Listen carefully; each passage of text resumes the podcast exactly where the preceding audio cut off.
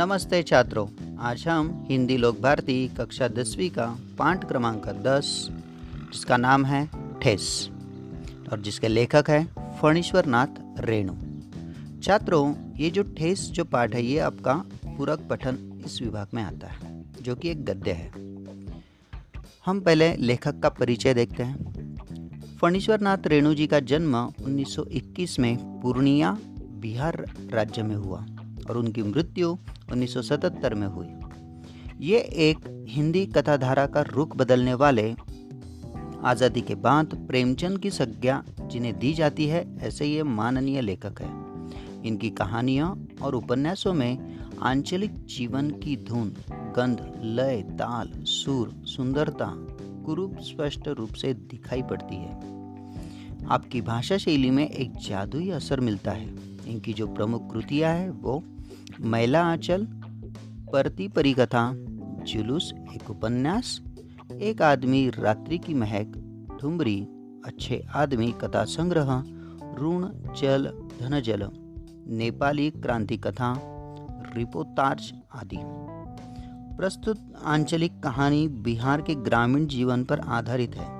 इस कहानी के माध्यम से कथाकार ने ग्रामीण जीवन, सामाजिक संबंध, कारीगिरी, कारीगरों के स्वाभिमान आदि को बड़े ही सुंदर ढंग से चित्रित किया है। चलो, इस पाठ को सारांश में समझने की कोशिश करते हैं। देखो छात्रों, कलाकार किसी भी धर्म, जाति और वर्ग का हो, उसे अपनी कला पर अभिमान होता है। वह स्वाभिमान के मूल्यों को समझता है और उनकी रक्षा के लिए हमेशा तत्पर रहता है। जाति या धर्म के नाम पर जब उसके स्वाभिमान पर आघात होता है तो वह उसे बर्दाश्त नहीं करता। वैसे ही प्रस्तुत कहानी में सिरचन नामक एक ग्रामीण कलाकार का वर्णन किया है। वह मोथी घास मोथी यानी छिलका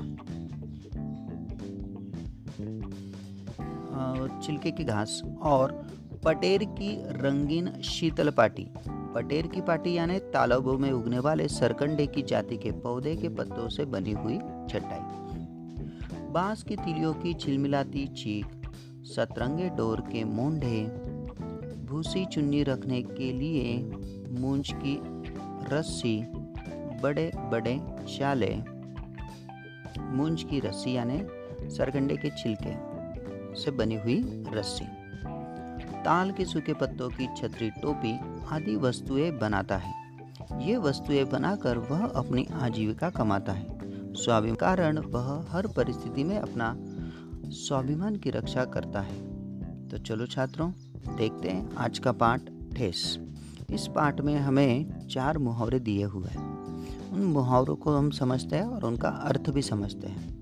पहला मुहावरा दिया हुआ है, मुँह लाल होना यानी क्रोधित होना। दूसरा है ठेस लगना, यानी दुखी होना या फिर बुरा अनुभव होना। फूट फूट कर रोना, यानी ज़ोर ज़ोर से रोना। मुँह लटकाना, यानी निराश होना। छात्रों, इससे जुड़े हुए कुछ वीडियो और स्वाध्याय के वीडियो, उसके साथ व्याकरण की विधा भी मैंने इस वीडियोस में डाली हुई है। तो आपको सबको बारी बारी से उसको देखना है और 12 बजे जो आपको प्रश्न पत्र मिलेंगे, उस प्रश्न पत्र को आपको शाम के सात बजे से पहले उसको हल करना है। धन्यवाद।